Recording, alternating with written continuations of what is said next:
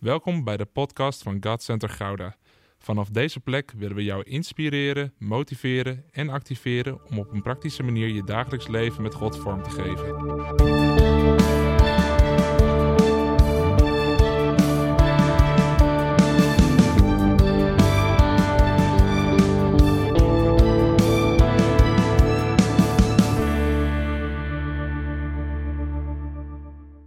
Woorden hebben kracht.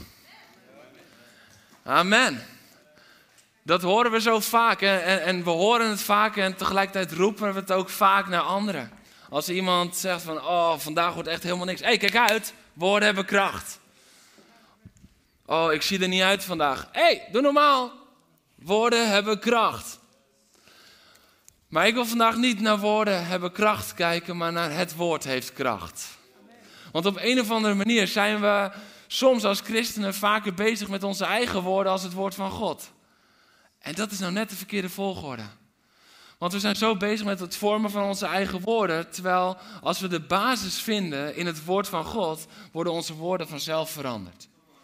Als de basis is het woord van God over jou en over mijn leven, dan gaan onze woorden worden veranderd. Want dan kan je niet meer dat hetzelfde blijven zeggen over jezelf.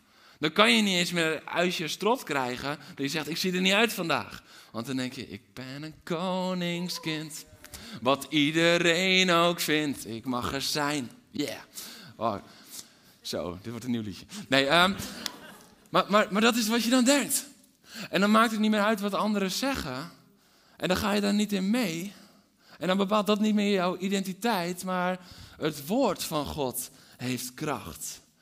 En dan heb ik het over het geschreven woord, maar ook het gesproken woord van God. Want God spreekt nog steeds elke dag tot jou en tot mij. En de ene keer is dat ook door dat geschreven woord. En de andere keer is dat misschien door een lied. De andere keer is dat misschien door een profetie. De andere keer is dat misschien door een indruk die, je krijgt of een beeld dat je krijgt. Maar iedere keer als God spreekt, dan heeft dat kracht. En het mooie is, dan hebben we altijd dat fundament, en dat noemen we de Bijbel. Dat het gezaghebbende woord van God is. Waar niet aan te tornen valt, wat vaststaat, waar we altijd ook alles aan kunnen checken. Als iemand tegen jou zegt van ja, ik heb een woord van God ontvangen gisteren. Um, ja, ik kwam net achter mijn computer vandaan en ik keek dingen die ik niet met jou bespreek. En uh, toen zei God, maar dat is wel oké. Nou, dan, dan, dan, mag je zeggen van oké, maar laten we het wel even checken aan het geschreven woord van God. Want de stem van God vandaag spreekt nooit het geschreven woord van toen tegen. Laten we dat fundament leggen. Dat fundament moet er gelijk liggen. Het gesproken woord van God vandaag spreekt nooit het geschreven woord van toen tegen. Maar dat geschreven woord van God is ooit ook dat gesproken geweest. Want hij heeft het gesproken tot degene die het gingen opschrijven.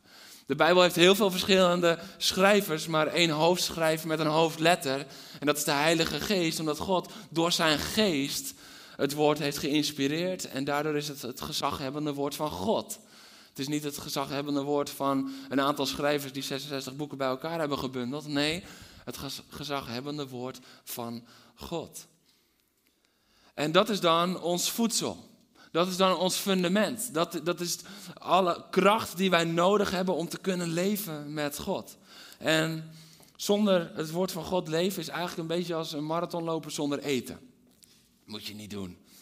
Het is een beetje als een auto zonder motor. Het ziet er van de buitenkant leuk uit, maar van binnen komt het niet vooruit. Dat is leven zonder het woord van God. Het is eigenlijk een beetje zoals voetbal zonder publiek. Oh nee, wacht, dat doen we tegenwoordig. Nee, uh, als voetbal zonder bal. Verkeerde voorbeeld, sorry. Voetbal zonder bal. Het is nog net te vroeg voor dat soort grafjes. Voel je dat? ik, ik, ik, had er gisteren bij iemand gecheckt en die zei: Ja, ik vind hem wel kunnen, ik vind hem wel leuk. Ik zei: Nou, we gaan even aanvoelen hoe dat. Maar jongens, we moeten af en toe ook een beetje kunnen lachen, toch? Ja, juist in deze tijd. Het is een beetje als een aanbiddingsavond zonder band en zonder muziek. Het is een beetje als een bijbelstudie en dat je zegt, laat vooral je bijbel thuis. Dat is leven voor een christen zonder het woord van God. Want het is onze krachtsbron. Het is onze zekerheid. Het is onze voedingsbron. En ik geloof dat we opnieuw moeten leren kijken naar de Bijbel. En dat klinkt misschien wow. Ja, we zitten in een serie over cultuurbouw, kerkcultuur. En ik geloof dat er bepaalde dingen hersteld moeten worden. Dus dat we op een nieuwe manier naar de Bijbel moeten leren kijken. Dat is eigenlijk gewoon de oude manier zoals Jezus dat deed. Dat moet weer hersteld worden. Want anders is de Bijbel iets wat ons alleen maar afkadert in plaats van dat het ons vrijheid geeft. Maar het woord moet vaker onze woorden worden, zodat het woord dat kracht heeft, kracht geeft aan onze woorden. Maar dan moeten we het wel goed begrijpen. Dan moeten we dat woord wel doorgronden en dan moeten we dat goed begrijpen. Want ik denk dat we zo lang al verkeerd hebben gekeken naar de Bijbel. En namelijk altijd als het woord dat kaders geeft, zodat we in vrijheid kunnen gaan leven. Het woord dat ons kaders geeft, zodat wij in vrijheid kunnen leven. Zo benaderen het woord toch vaak? Zullen we eerlijk zijn met elkaar? Dit is hoe ik het jarenlang heb uh, benaderd. Nog meer mensen? Of zeggen jullie deze... Ja, een paar zijn eerlijk, een paar denken van straks moet ik echt naar voren in die kooi. Ja, ja. We leven in vrijheid, niet in angst. maar mensen zijn toch een beetje bang vanochtend. Maar dat is misschien waarom we die vragen zo vaak krijgen als christen. Weet je, als je zegt dat je christen bent, is toch de eerste vraag die je krijgt: Oh, christen. Dan mag je geen seks voor, natuurlijk, toch? Nummer één vraag. Volgens mij, als je op Google intikt, ik heb het niet gecheckt, maar volgens mij, als je christen intikt, dan gaat hij die zin al bijna automatisch afmaken. Dat is nummer één vraag die mensen hebben. Oh, oh, oh, christen, dan, dan, dan mag je toch niet dronken worden? Dan mag je toch niet te veel bier drinken? Oh, christen, dan mag je toch niet? Dan mag je toch niet? Is het herkenbaar dat dat de eerste vraag is die we krijgen? En we zeggen dan altijd: Oh, mensen hebben zo'n verkeerd beeld van God. Mensen hebben zo'n verkeerd beeld van de kerk. En ik kwam erachter in mijn studie in het woord dat ik dacht van ja, maar misschien is dat niet zozeer omdat die mensen een verkeerd beeld hebben en wij het supergoed voordoen. Maar misschien moeten we het even omdraaien en denken, misschien doen wij wat compleet verkeerd voor met elkaar, waardoor dat beeld intact blijft.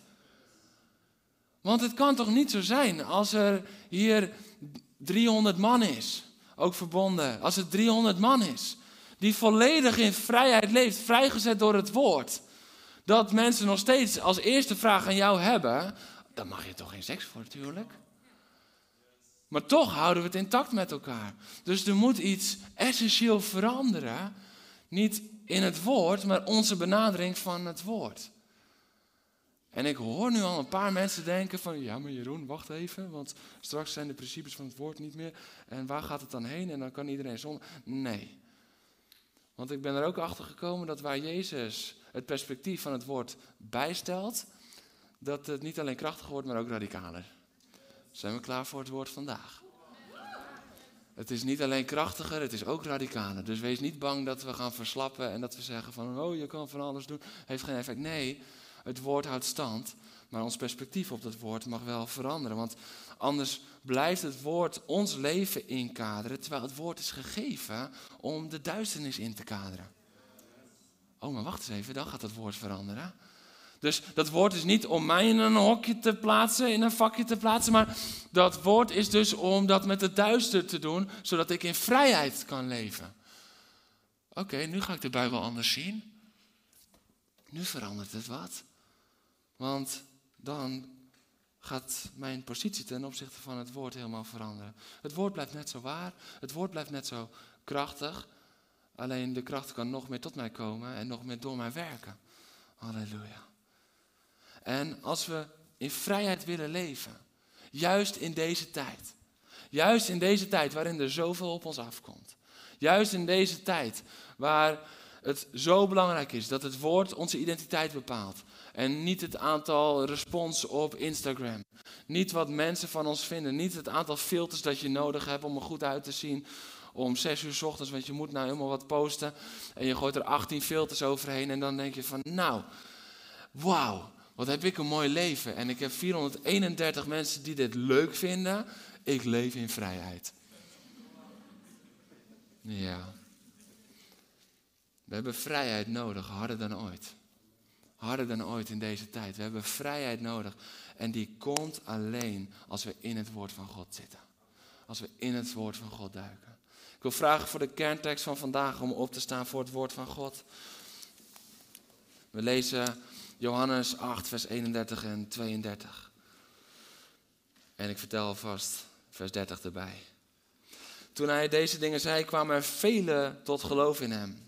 En hij zei tegen de Joden die in hem geloofden, toen zei Jezus, wanneer u bij mijn woord blijft, en in de grondtekst staat er eigenlijk in mijn woord blijft, bent u werkelijk mijn leerlingen. Bent u werkelijk mijn discipelen.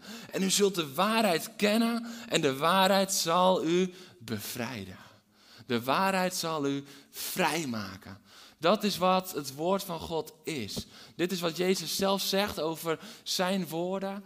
Dit is over het woord van God. Jezus is het woord van God, zegt Johannes 1. Dus we mogen weten dat dit is het doel van het woord van God. Het doel van het woord van God is dat wij de waarheid echt zullen kennen en dat die ons zal bevrijden.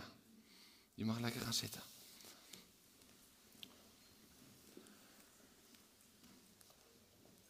En dan weten de meesten dat ik meestal van de drie punten ben in een preek. Maar ik vond deze twee zo goed. Ik denk, we gaan voor twee punten vandaag. En de eerste is van, van gevangen naar vrij.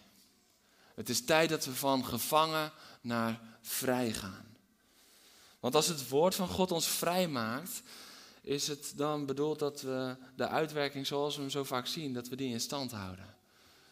Ik geloof dat er een radicale verandering nodig is in de kerk. Want laten we heel eerlijk zijn, heel vaak kijken we naar de kaders van Gods woord. En dan kaderen die ons leven af. En dan zeggen we dat is om veiligheid te geven en dat is om geborgenheid te geven. Maar wat als dat niet de vrijheid is waar Jezus op doelt? Ja, je kan veilig zijn in de kaders van Gods woord, maar wat als het alleen veiligheid brengt, maar niet vrijheid? Dan leven we niet in de volheid. En dan is het dus belangrijk om zijn woord te kennen. En dat betekent dan niet ons leven afkaderen, maar de macht van de duivel te leren bekaderen. Weet je, 1 Petrus 5 laat ons zien dat de duivel nog steeds rondgaat als een brullende en een briesende leeuw. En hij is voornemens om alles stuk te maken. Dit is de realiteit van de duivel. De duivel wil alleen maar stuk maken, kapot maken, kapot maken. En hij is daar nog dagelijks mee bezig. Dat zien we elke dag in ons leven om ons heen. We zien continu dat de duivel daarmee bezig is. Maar het woord is niet gegeven om in veiligheid te komen van die lelijke duivel. Nee, het woord is gegeven om die duivel op een veilige plek weg te stoppen. En dat is iets heel erg anders. Want als de duivel op het toneel komt als een brullende leeuw. Raar. Als de duivel op het toneel komt als een brullende leeuw. Ja. Oh, ze vinden jou zo lief dat ze, ja, dat ze je amper als een leeuw kunnen zien. Dan is dit vaak wat we doen. Dan denken we van, oh, maar nu, hij valt ons aan. Dus nu moeten we, moeten we het woord van God gebruiken, toch? Wat doen we als de duivel op het toneel komt? Dan moeten we het woord van God gebruiken. Dus dan doen we snel zo, ik heb het woord van God. Dus ik ben veilig. Veilig in Jezus' armen. En ik ben zo gelukkig op dit moment. Maar even heel eerlijk, hè jongens. Zo, ik sloop hier echt alles inmiddels. Even heel eerlijk. Als we dit zien, hè. Vinden we het dan raar dat de kerk nog niet altijd aantrekkelijk is? En nu wordt het weer serieus. Vinden we het dan raar dat mensen denken van ja, weet je, jij bent christen, maar ik hoef niet zo nodig op jou te lijken? Mag ik even dichtbij komen door de tralies heen vandaag? Vinden we het dan raar dat mensen helemaal niet zo geïnspireerd zijn door ons als kerk? Want ja, het woord maakt dat we veilig zijn. Halleluja. Maar we hebben geen bewegingsruimte. We kunnen nergens meer heen. En we beperken onszelf. En we kunnen amper nog leven. Want dit is de realiteit hoe we het woord vaak gebruiken. Ja, als ik maar dat, dat woord volg en dan, dan, dan hou ik de duisternis buiten mijn leven. Dan hou ik de duisternis buiten mijn leven. Maar ondertussen pakken we het woord niet zoals het bedoeld en gegeven is om vrijheid te geven, maar ontnemen we onszelf die vrijheid omdat we alleen denken aan de veiligheid die het woord brengt. En we vragen ons af, waarom, waarom willen mensen niet bij de kerk horen? waarom, waarom inspireer ik nog niet mijn vrienden en mijn familie?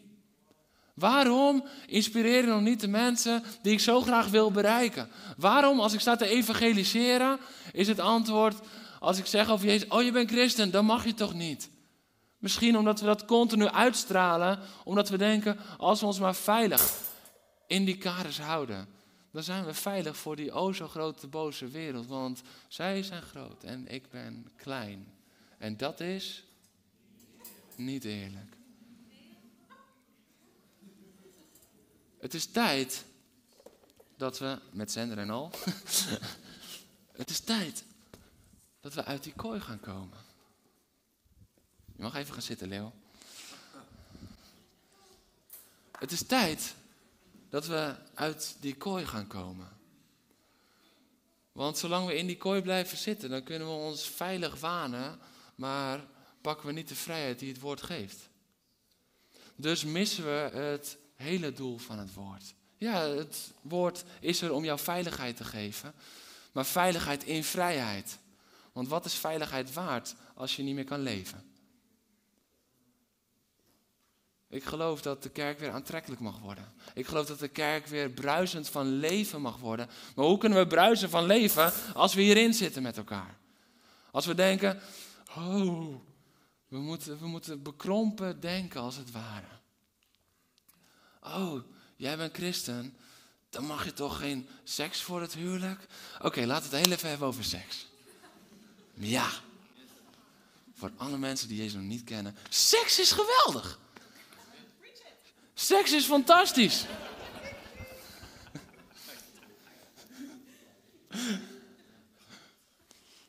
Te weinig getrouwde mensen zeggen hier amen op trouwens. Zo jammer dit. Ja. Zullen we het nog een keer proberen? Ik kom nog één keer uit die kooi. Ja? Ja, dit voelde een beetje als in die kooi. Dus gaan we nog een keer. Oké, nu mogen jullie net zeggen: seks is geweldig. Maar vertel het niet verder, want. Maar als we uit die kooi komen, dan kunnen we zeggen: seks is fantastisch. Amen. Amen. Ik hoop dat het wel alleen de getrouwde mensen waren nu dit keer. Dat, dat kon ik niet meer helemaal filteren. Ah. Nee, maar seks is fantastisch. En het is het mooiste wat er is zo ongeveer. Weet je, oprecht. En daar moeten we veel opener over praten. Want wat is het bizar? Dat waar seks mensen heel veel pijn doet, dat iedereen erover open over praat. En waar seks in principe prachtig tot bloei zou horen te komen in de kerk, dat we er stil over zijn. Dat is toch gek? Nee, wacht, dat is helemaal niet gek, want ook als het om seks gaat, blijven we in die kooi zitten. Want dan denken we, we durven amper erover te praten. Misschien zelfs amper met onze partner erover te praten. En we durven amper elkaar te ontdekken als we getrouwd zijn. En je mag elkaar gaan ontdekken. Dan durven we dat amper. Want ja, seks. mag ik terug mijn kooi in. Maar seks is fantastisch. En seks is in vrijheid als we het duister gaan inkooien. Want dan gaat pornografie erin. Dan gaat overspel erin. Dan gaan verkeerde lustgedachten erin. Ja, ik weet niet waarom ik doe, maar de eerste keer klonk dat heel logisch en na drie keer dacht ik, nee, dat is helemaal niks. Maar dan denk je, ja, ik moet wel volhouden, weet je wel. Totdat iemand zich gaat nadoen in het publiek. Leuk. Ehm, maar, maar het is wel de realiteit, toch? En dan kunnen we seks in vrijheid gaan beleven. En dan, dan worden mensen heel erg zenuwachtig van, oh, maar seks in vrijheid, want dan wordt het losbandig. Nee, want die losbandigheid zit, wam, daarin. Ja. Dus waar we de duisternis en de duivel gaan inkaderen, daar kunnen we vol gaan leven in de vrijheid. Want als we als kerk zelf daar lekker in blijven zitten, dan heeft de duivel de hele vrijheid om rond te gaan als een bries leeuw. Maar waarom is dat woord gegeven? Zodat we de waarheid zullen kennen en dat de waarheid ons zal vrij maken. Dat is het tegenovergestelde van in die kooi gaan zitten en zeggen: Ja, maar ik heb kaders gekregen en als ik daar dan binnen blijf, dan ben ik veilig. Oh, christen, jij mag toch niet dronken worden? Nee, nou ja, het is, ja, weet je, ik zie het net even anders. Ik denk, wauw, vanuit het woord heb ik geleerd dat ik gewoon zo'n leuk karakter heb. Dat ik geen drank nodig heb. Ja, is een hele andere benadering. En ja, het woord zegt ook dat dronkenschap niet goed voor me is. Maar dat is niet om mij in te kaderen, maar om mij vrij te houden van alle dingen die daarna komen. En alle dingen die daarmee gepaard gaan. Want ik weet niet of je wel eens te veel hebt gedronken, maar de volgende ochtend heb je standaard spijt. En dan heb ik nog niet eens over alle dingen die je hebt gedaan, maar gewoon over de hoofdpijn. Laten we eerlijk worden met elkaar. Het woord van God is niet om ons in gevangenschap te zetten zodat we veilig zijn. Nee, maar om de duisternis gevangen te zetten. Dat is de kracht van het woord van God. En ik vraag me zo vaak af, Heer, waarom, waarom is uw woord, soms denk ik van, oh, waarom komt het niet zo krachtig door? Weet je, dat is de frustratie van elke prediker. Dat je soms denkt van, oh, oh no, no, dit is goed, dit is goed, dit is goed. En dat je de mensen zo ziet zitten van, nou, dat is wel aardig. ja. Bid voor me. Maar... Maar ik kwam erachter, ja, maar dat is op zich wel heel erg logisch. Want als we nog een verkeerde mindset hebben over het woord, wat het woord doet, ook als het woord dan wordt uitgelegd, dan in, die verkeerde, in dat verkeerde perspectief, in die verkeerde mindset, dan worden we er ook niet heel enthousiast van. Want als we het over seks gaan hebben en je voelt je gelijk in die kooi, dan word je daar niet enthousiast van. En ik denk maar, waarom zijn ze daar niet enthousiast over? Maar we moeten onze mindset over dat woord moeten veranderen. We moeten ontdekken van wauw, als we het over seks gaan hebben, dan gaan we die duivel erin trappen. En al alle ellende die hij rondom, rondom seksualiteit heeft veroorzaakt. En al die duisternis die hij daarin doet. En, en dan kunnen, ik geloof ook, dan worden verslavingen doorbroken. Omdat verslavingen worden niet doorbroken waar we zelf in een kooitje gaan zitten en de duivel in de vrijheid rond mag gaan. Weet je waarom? Is niet verder vertellen. Maar wij mensen zijn nogal eigenwijs, dus af en toe gaan we uit die kooi dan. Omdat we toch vrijheid willen proeven. Dat is de realiteit. Maar waarom willen we dat zo vaak? Omdat we gemaakt zijn voor vrijheid. Alleen we hebben een verkeerd beeld van vrijheid. Want weet je wat het leuke is? Als we het woord gaan zien zoals het is en we gaan de duisternis in die kooi stoppen, weet je wat er dan gebeurt? Dan kunnen we leven in vrijheid en niemand heeft meer de behoefte om in die kooi erbij te duiken. Want dat is gevangenschap. Dat is gevangenschap. Het is tijd dat we weer krachtig worden in het woord. En de principes van het woord van God zijn dan niet gegeven om ons gevangen te zetten onder het mom, dan ben je veilig. Nee, maar om de duivel gevangen te zetten en dan ben je veilig en vrij. Vandaag is een dag van vrijheid. Van gevangen naar vrij. tweede wat ik wil behandelen, dat is punt 2, is de kracht van het woord. De kracht van het woord, want daar zegt de Bijbel zelf ook veel over. In 2 Timotheus 3, vers 16 en 17 bijvoorbeeld leren we dat het woord is gegeven om onderwijs te geven, om dwalingen en fouten te weerleggen en om op te voeden. Maar zolang we het woord van God niet kunnen gebruiken om de duivel in die kooi te krijgen, de leeuw in die kooi te krijgen, dan gebruiken we het woord van God als kooi om veilig te zitten. Dus stap 1 is de openbaring van oké, we moeten Gods woord anders gaan gebruiken. Stap 2 vergeef me als ik een beetje ehm, direct ben, is het woord moeten gaan gebruiken. En dat is een heel serieus punt. Want waar, welke plek heeft dit in jouw leven? Want als we het woord niet kunnen gebruiken, dan kunnen we de duivel ook niet in die kooi krijgen. Als we het woord niet kunnen gebruiken, dan, dan gaan we zelf wel met die duivel worstelen. En als we dan zelf in die kooi duiken uit angst of uit bezorgdheid, dan ervaren we wel veiligheid, maar missen we de vrijheid. Johannes 8, we hebben het net gelezen, zegt het woord maakt vrij. En ik heb even een paar voorbeelden. Eentje is bijvoorbeeld, wij zijn kinderen van het licht. 1 Thessalonicense 5 onder andere. Wordt veel vaker genoemd in de Efeze ook. Wij zijn kinderen van het licht. En dat wij kinderen van het licht zijn, dat betekent dat de duisternis ons niet meer kan pakken. Want dat hebben we gelezen in het woord in Johannes 1. De duisternis heeft geprobeerd het in zijn macht te krijgen, maar dat lukte hem niet. En wij zijn nu kinderen van het licht geworden. Dus waar jij bent, daar is vrijheid.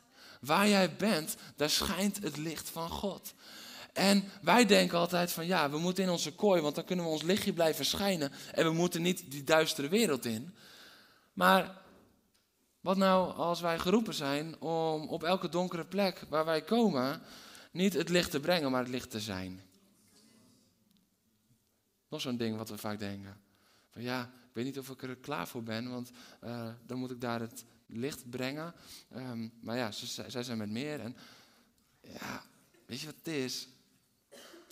Je bent het licht. Dus als jij het licht bent, is er één ding zeker. Dat is namelijk waar jij binnenkomt, is licht. Wat een autoriteit hebben wij gekregen. Maar om in die duisternis te komen, moeten we wel die kooi uit, zodat we daar licht kunnen brengen. Omdat we het licht zijn. We moeten uit de kooi. We moeten uit de kooi, want we hebben onszelf ingekooid. Weet je, het woord van God heeft ons nooit ingekooid, hè? Zullen we even kijken naar hoe Jezus dat deed? Jezus, die was radicaler als ever iemand hier op aarde. Hij was radicaler. Hij zegt, jullie hebben in de wet hebben jullie dit en dit en dit geleerd, maar ik zeg jullie. En nu denken we allemaal van, ik vergeef jullie. Nee, dat doet hij ook. Maar hij zegt, maar hé, hey, hij zegt, de wet zegt, je moet geen overspel plegen. Maar ik zeg jullie, als je al kijkt naar een ander en haar of hem begeert, dan heb je in je hart al overspel gepleegd. Beter ruk je je oog uit. Ja, dit is de Bijbel. Dit is Jezus. Maar dan wel vanuit de genade, dat we niet zelf kunnen verdienen, maar Hij weet wat echte vrijheid brengt. Want Hij weet dat jij al lang gebonden bent op het moment dat je iemand anders begeert en dat je daar helemaal geen overspel voor nodig hebt. Want je bent al gebonden op het moment dat jij de ruimte in je hart geeft om een ander te begeren als die jou toebehoort. Dus beter volgen we de woorden van Jezus en gaan we echt in die vrijheid leven. Dit is de waarheid van het woord. Dus als we het woord anders in een ander perspectief gaan zien, dan gaan we niet lakser worden. Dan zeggen we niet van, oh, als de genade dan toeneemt, zullen dan extra meer zondigen. Nee, nee, zegt Romeinen, nee, volstrekt niet. Maar we gaan in vrijheid leven, omdat het woord in zijn kracht wordt ingezet en in zijn volheid wordt gebruikt. Want als de geest van hem die Jezus uit de dood heeft opgewekt in u woont, zal hij die Christus heeft opgewekt, ook u die sterfelijk bent, levend maken door zijn geest die in u leeft. Dus de geest die Jezus uit de dood heeft opgewekt, die opstandingskracht, die leeft in jou en mij. Die leeft in jou en mij. Die geest, de Heilige Geest, de geest van kracht, en wij denken nog steeds van ja, om veilig te zijn moeten we maar in die box blijven. Nee, om veilig te zijn moeten we het woord zo kennen dat we kunnen lopen en het woord kunnen gebruiken. Dat we het woord kunnen gebruiken. Weet je, en, en, en dat is dan zo krachtig. Dat, dat is het verschil, hè? weet je wel. Als. Um... Wat, kom er nog even bij. Dit hebben we niet besproken. Succes. Um, als je wordt aangevallen door een leeuw en jouw verdedigingsmechanisme is het juiste woord. Kijk, als die op je afkomt rennen en jij moet zeggen, wacht, wacht, wacht even, want ik moet nog opzoeken waar het staat ook alweer. Want uh, ergens staat dat ik een kind van God ben, maar uh, ik weet even niet meer. Kan iemand mij helpen? Want uh, ik word nu aangevallen ah, door een leeuw. En, oh, lekker. hij, hij zo zachtjes, lief. maar, maar dan raken we het kwijt. Daarom we moeten weten hoe we het woord moeten gebruiken. We moeten het woord krachtig tot ons nemen. Niet op het moment dat we worden aangevallen, maar op het moment dat die leeuw lekker ergens in een kooi ligt te slapen. Dat is het moment. Ja, je mag nu blijven. Dat is het moment waarop we het woord tot ons moeten nemen. Dat is het moment dat we het woord moeten leren beheersen. Want dan gaan we beseffen, oh wacht, die leeuw komt nu op mij af. Maar hé, hey, hij die in mij is, is sterker. Dan kunnen we het woord goed gebruiken. En dan kunnen we hem daarmee confronteren en niet eerst bang achteruit lopen. En misschien denk je, ja maar uh, hoe denkt God naar mij? Heer, u doorgrondt en kent mij. U weet van mijn zitten en mijn staan. U omsluit mij. U legt uw hand op mij. U was het die mij weefde in de buik van mijn moeder. Psalm 139. Als je wordt aangevallen op je identiteit. Als je wordt aangevallen op wie jij bent. Dat mensen zeggen, ja maar jij stelt niks voor. Maar u weefde mij in de schoot van mijn moeder. Ja, hé, hey, je staat er alleen voor. U omringt mij, u omgeeft mij. U bent voor mij, u bent achter mij, u bent om mij heen. Dat moet gelijk opkomen. Zodat je niet eerst drie dagen helemaal van slag bent. Maar dat je gelijk dat die leugen kan ontmaskeren. Want daar komt vrijheid. Waar de leugen wordt ontmaskerd, daar komt vrijheid. Weet je, de duivel die roept wel leugens en lelijke dingen. En hij valt je identiteit wel aan. Maar wij moeten hem heel simpel gewoon de mond snoeren. Dat is wat we moeten doen met de duivel. We hoeven geen discussie met hem aan te gaan. We moeten hem gewoon zeggen, bek dicht. Leo heeft een bek, hè, dat mag. Ja, het is, het is tijd dat we gaan, gaan staan in de autoriteit die ons is gegeven.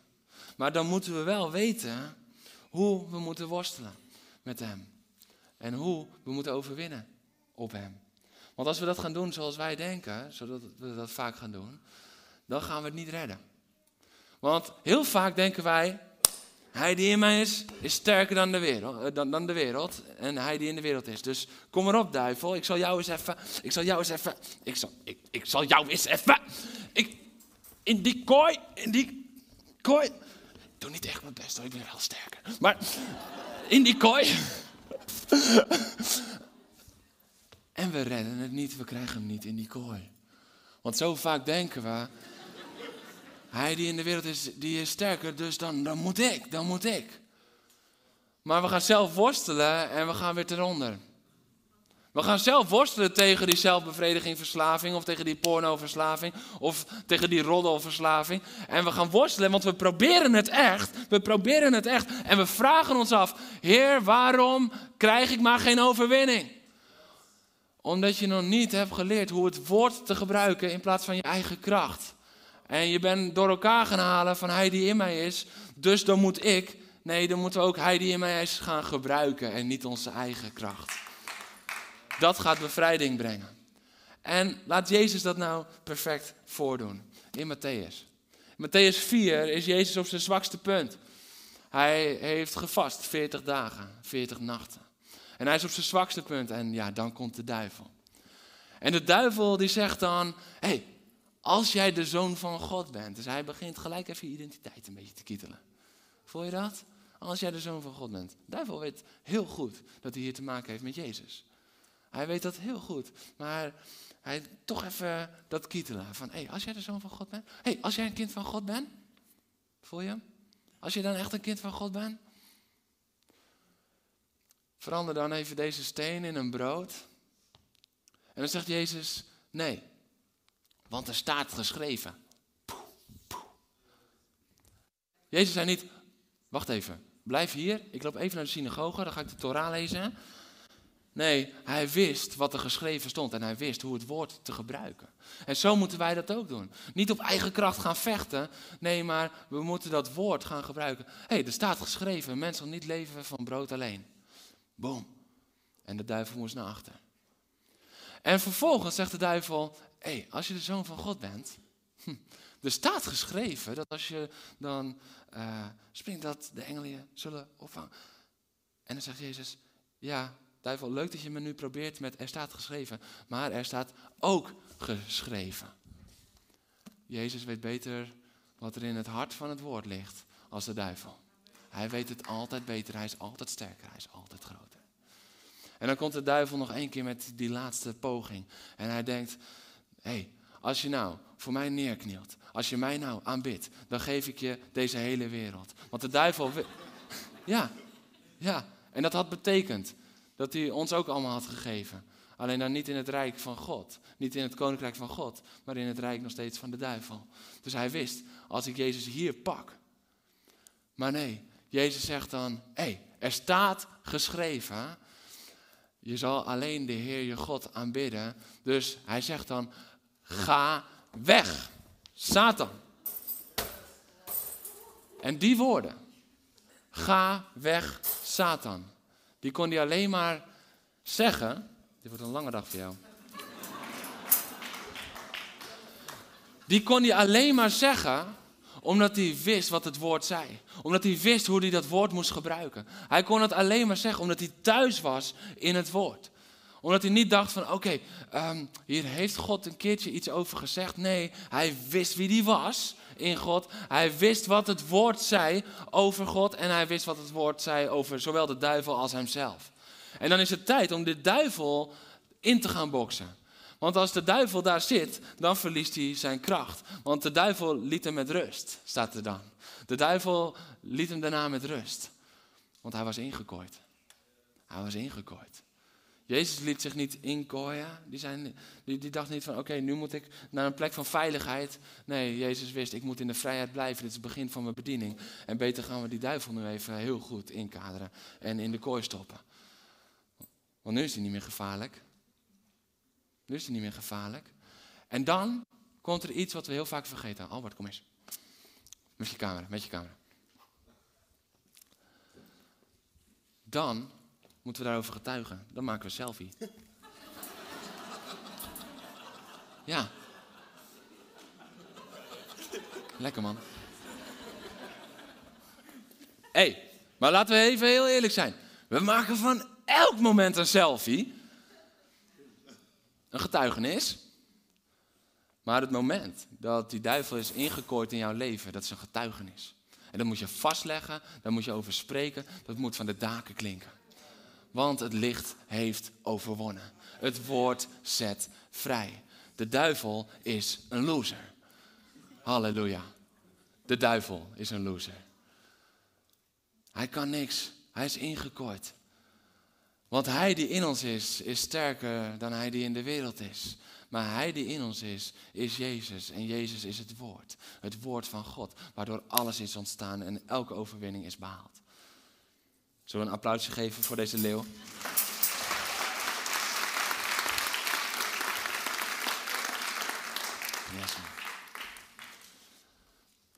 Eén ding. De engelen kwamen daarna direct om Jezus te verzorgen. Ik zeg niet dat het altijd makkelijk is. Ik zeg dat je de overwinning gaat behalen door het woord op de juiste manier te gebruiken. Ik zeg niet dat het altijd makkelijk is. Als Jezus direct daarna intense verzorging nodig had en de engelen kwamen hem verzorgen, dan is de strijd soms hevig. Dan was het niet even van, oké, okay, hola die daarheen. Nee, dan was de strijd soms hevig. Dus we gaan er niet lichtzinnig mee om. Maar we weten wel dat de overwinning daar is. En daarom moeten we elkaar soms helpen. Daarom moeten we soms elkaars handen opheffen. Daarom moeten we elkaar soms scherpen met dat woord. Dat is, dat is niet omdat we de les willen lezen. Nee, omdat we vrijheid willen geven. Dat is wat we doen als we het woord prediken. Ook vandaag. Weet je, soms is het misschien best wel confronterend dat je denkt van nou, ik durf nu bijna niet te zeggen dat ik de Bijbel even stof eraf moet halen. Dus niet om je de les te lezen. Dit is om je vrijheid te geven. Vrijheid te leren leven. En als aanmoediging om te zeggen, hé, hey, we moeten leren werken met dat woord.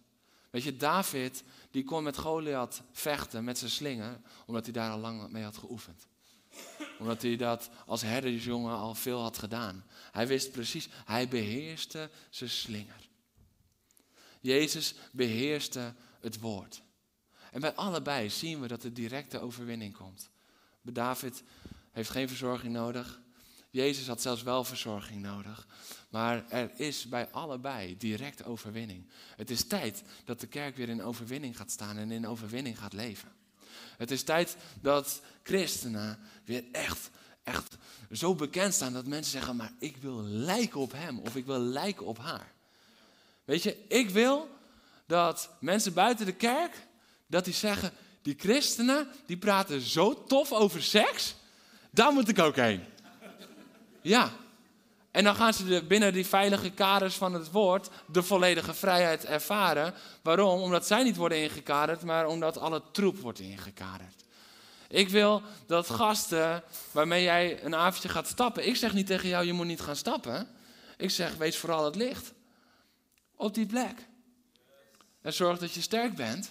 En, en soms is het goed om daar zelfs nog even met iemand voor te bidden voordat je op pad gaat. Maar als jij daar geplaatst bent bij die vrienden en die kennen Jezus nog niet, beter ga je mee om ze te laten zien dat ze geen drank nodig hebben. Beter ga je laten zien. En beter worden christenen weer aantrekkelijk. Door leven in vrijheid. Leven in vrijheid. En die vrijheid die is gegeven. Ik wil vragen of de worship alvast naar voren komt. Ik wil vragen aan jou, ben je klaar om in vrijheid te komen? Ben je klaar om het woord van God te pakken en te zeggen, vanaf vandaag leef ik in vrijheid. Ik kies ervoor om, om zelf te veranderen. Weet je wat ik zo mooi vind? Is, de duivel verandert niet in alles wat we net hebben besproken. De duivel verandert niet, alleen zijn plek verandert. Het woord van God verandert ook niet. Dat kadert nog steeds de duisternis. Het kadert nog steeds in. Alleen ons perspectief verandert, onze positie verandert wanneer we er vol in gaan staan. Als we gaan zeggen van, oh maar wacht eens even, dat woord is dus niet gegeven om mij te belemmeren, maar om mij vrijheid te geven. En ja, dat daar dan principes in geschreven staan, waardoor die vrijheid tot bloei komt, dat is waar we dingen in de kooi gaan stoppen. Dat is waar we duisternis in de kooi gaan stoppen. Dat is waar de viezigheid de kooi ingaat. Maar dan komt er echt leven. En dan gaat er doorbraak komen in jouw verslaving. Want dan zit je niet meer in een kooi verlangen naar vrijheid, maar dan leef je in vrijheid en gaat de duisternis de kooi in. Dan komt er echte vrijheid. En ik wil aan je vragen vandaag, als jij daar naar verlangt, als jij zegt, maar ik verlang naar een diepere vrijheid in mijn leven. Ik ben klaar met dat ingebokst, ingekooid christen zijn. Maar ik wil leven in vrijheid. En ik wil weer aantrekkelijk worden voor de wereld om mij heen. Ik wil weer dat mensen aan mij zien dat ik van Jezus hou. En dan niet met die vraag komen, dan mag je toch niet. Maar dat ze zeggen, wat is dat met jou? Ik wil op jou lijken. Jij bent zo tof. En, en, en je bent zo liefdevol. En, en, en, ja, je bent ook radicaal als het gaat om die woorden van Jezus. Maar ik zie dat het jou zo gelukkig maakt. Weet je, ik ben er echt van overtuigd. Christenen horen de gelukkigste mensen op aarde te zijn. En dat zeg ik niet dat je altijd blij moet zijn. Dat pad gaan we niet in, echt niet. Maar ons geluk ligt in de zekerheid die we hebben door het wonder van het kruis. Ons gelukkig zijn ligt in de bestemming die we hebben voorbij dat kruis. Als kinderen van God, dat we daar dagelijks in mogen leven. Hey, wij kunnen gewoon dagelijks praten als we ochtends wakker worden dan is het eerste wat we kunnen doen, is Heer, goedemorgen. En dan hebben we het tegen de schepper van hemel en aarde. Hebben we het tegen degene die alles in zijn hand houdt. En dat, dat is niet, niet zo van, oké, dan moeten we naar... Nee, zodra we wakker worden, dan hoeven we niet daar naartoe te lopen. Nee, dan, dan is die relatie daar gelijk. En dan zegt hij gelijk, goedemorgen kind. Wij worden de gelukkigste mensen op aarde te zijn. Omdat we zijn vrijgekocht. Omdat we veilig zijn en vrij zijn in zijn woord. En als jij zegt, daar wil ik in staan vandaag, wil ik je vragen om op dat woord letterlijk te gaan staan. Zodat we een moment voor je kunnen bidden met elkaar. We willen een moment gewoon met elkaar dat uitspreken. Dus als dat voor jou is, mag je nu gaan staan. En dan gaan we dat over je uitbidden. Halleluja. Halleluja. Jezus.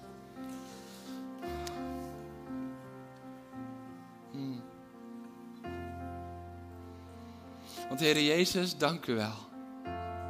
Dank u wel dat u uw kerk bouwt. Heer, en dat de vernieuwing in de kerk soms nog meer zit in het terugkomen bij uw oorspronkelijke woorden. Heer, want uw woord maakt vrij. En zo vaak hebben we daar ja, verkeerd naar gekeken en hebben we wel de veiligheid van uw woord gezocht, maar niet de vrijheid in uw woord beleefd. Heer, en op dit moment bid ik ook over een ieder die staat uit, dat dat verleden tijd zal zijn. Dat dat perspectief op uw woord gebroken zal zijn en een nieuw perspectief op dit moment oprijst in ons hart. Waarin we niet dingen opeens makkelijk nemen en, en waar we niet uw principes overboord gooien, maar uw principes op de juiste manier gaan gebruiken, waardoor het kracht gaat winnen. Heer, het is nodig dat uw woord kracht wint. Heer, want er is een wereld te bereiken. Allereerst is het voor ons. Heer, dank u wel dat u een leven in vrijheid heeft gegeven.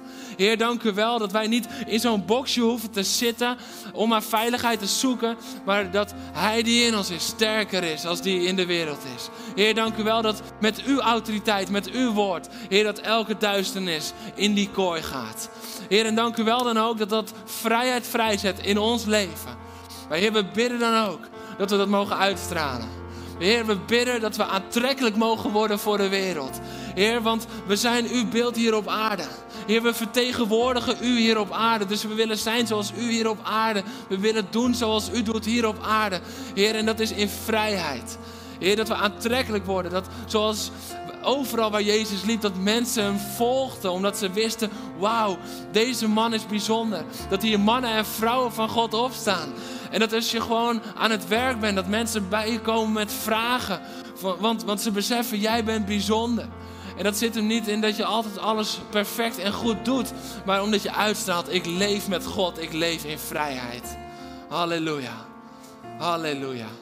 Heer, ik bid op dit moment dat elke macht van verslaving gebroken wordt door dit nieuwe perspectief. Hm. Macht van pornografie, we willen je niet buiten onze kooi houden, we gaan je in de kooi van duisternis stoppen. Als je worstelt met pornografie of zelfbevrediging en je komt daar maar niet af, wil ik je vragen om gewoon even een moment je hand op je hart te leggen. De ogen zijn gesloten, het is een veilige atmosfeer. Wil ik je vragen om je hand op je hart te leggen, want ik wil bidden voor je. Want Heer, ik besef me dat hier zoveel mannen en vrouwen staan die zo vaak het echt hebben geprobeerd. Heer, en misschien hebben anderen wel over ze uitgesproken, je wil het niet genoeg. Want als je het echt wil, nee, ze wilden het wel genoeg. Ik voel dat God je daarin wil bevestigen. Je wilde het wel genoeg, maar je deed het op de verkeerde manier. En dat neemt hij je niet kwalijk, maar hij zet nu kracht bij op zijn manier. Je hoeft niet zelf de worsteling met die leeuw aan te gaan. Je hoeft niet zelf de worsteling aan te gaan om hem in die kooi te krijgen. Maar, maar richt je op zijn woord en ga zijn woord leren begrijpen en leren gebruiken. Want hij die in jou is, die mag je gebruiken. Niet op eigen kracht. Maar we breken die macht van die verslaving. En we zeggen, Satan, ga weg. Zoals Jezus zei tegen je, ga weg aan het einde van die 40 dagen. Aan het einde van de drie verleidingen. Zeggen we nu ook, ga weg. Want je hebt je kracht verloren. Het woord houdt stand. En het woord maakt veilig, maar het woord geeft ook vrijheid. Halleluja. Te lang hebben we de duivel de vrijheid gegeven om rond te gaan als een briesende leeuw. Briesende leeuw, vandaag in je kooi, in Jezus' naam. Halleluja. Amen.